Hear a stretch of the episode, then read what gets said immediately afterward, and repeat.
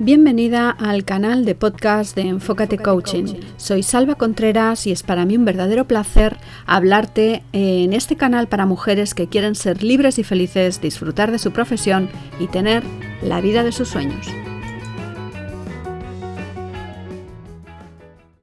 Hola, bienvenida a un nuevo episodio de Talento de Mujer.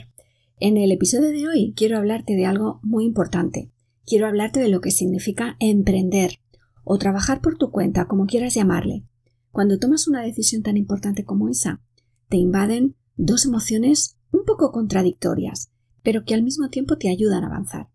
Por un lado, tienes la ilusión por llevar a cabo esa idea que tienes en mente, por no rendir cuentas a nadie, por llevar el horario que quieres y hacer las cosas de la manera que a ti te parece más adecuada. Es la libertad que tienes de decidir, de tomar decisiones. Pero por otro lado tienes el miedo, miedo a enfrentarte a un mundo que puede ser desconocido. Nadie te va a decir exactamente lo que tienes que hacer. Todo depende de ti. Y eso a veces da vértigo, ¿verdad? Después de los primeros momentos de euforia, a veces te empiezan a invadir eh, esas dudas de si seré capaz, cómo podré hacer aquello, cómo llego a la gente, cómo vendo mi idea. Te estás lanzando a ese mundo de la emprendeduría a veces por decisión propia, pero otras veces también lo haces por, mm, obligada un poco por las circunstancias. En cualquier caso, a la hora de comenzar, tienes que empezar a pensar en todo lo que vas a, a hacer en tu negocio, en las horas que le vas a dedicar. Si has montado un negocio propio porque estás cansada de hacer mil horas trabajando para otras personas y cobrando poco en muchos casos, es posible que acabes haciendo muchas más horas de las que hacías antes y a veces cobrando menos de lo que cobrabas en la empresa, como poco al principio, porque nadie dijo que todo fuese fácil. Y es que ser emprendedora requiere esfuerzo, constancia, muchas horas hasta que el negocio está del todo en marcha, y requiere tomar muchas decisiones y entrar en mundos a veces desconocidos, y como no los tienes por la mano te cuestan mucho trabajo.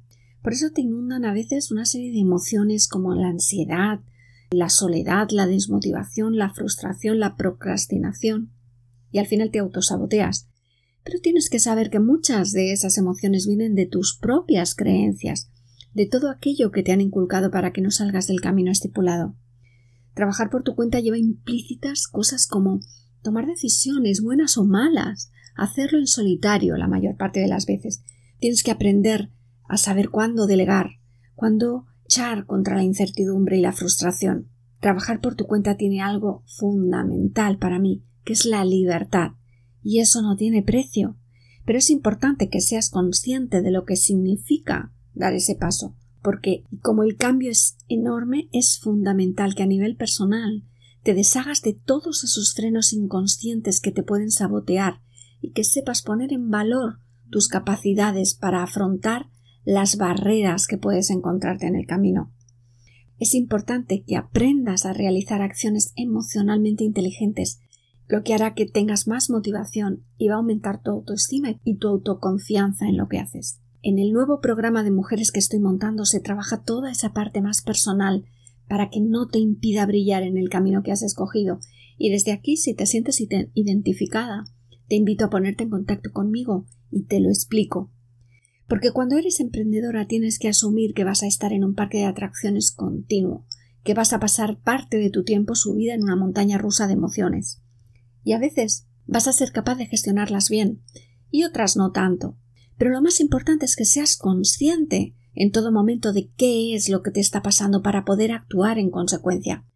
Y tratar siempre de mantener una actitud positiva. Las circunstancias son las que son. Las situaciones puede que dependan de ti y por tanto en ese momento no te puedes quedar parada, tienes que actuar. Otras veces esa solución no va a depender de ti, pero sí va a depender de ti la actitud con la que te enfrentas a ella. Según los avances de la neurociencia, la actitud positiva se refleja en una zona de tu cerebro que hace que las conexiones entre las neuronas sean mayores y más rápidas, y eso hace que tomes mejores decisiones. Vas a encontrar por ahí, en Internet, muchas lecturas que te hablan de las claves necesarias para emprender. Pero yo creo que la más importante de todas es que siempre, siempre, siempre disfrutes de lo que estás haciendo. Y eso es todo por hoy. Si te ha gustado, suscríbete al canal para no perderte los próximos programas. Recuerda que cada lunes voy a estar contigo hablándote sobre mi visión de temas cotidianos y no tan cotidianos, pero siempre, siempre de crecimiento. Si quieres que hable de algún tema en concreto, pídemelo. Y ahora me despido de ti, no sin antes pedirte que seas feliz.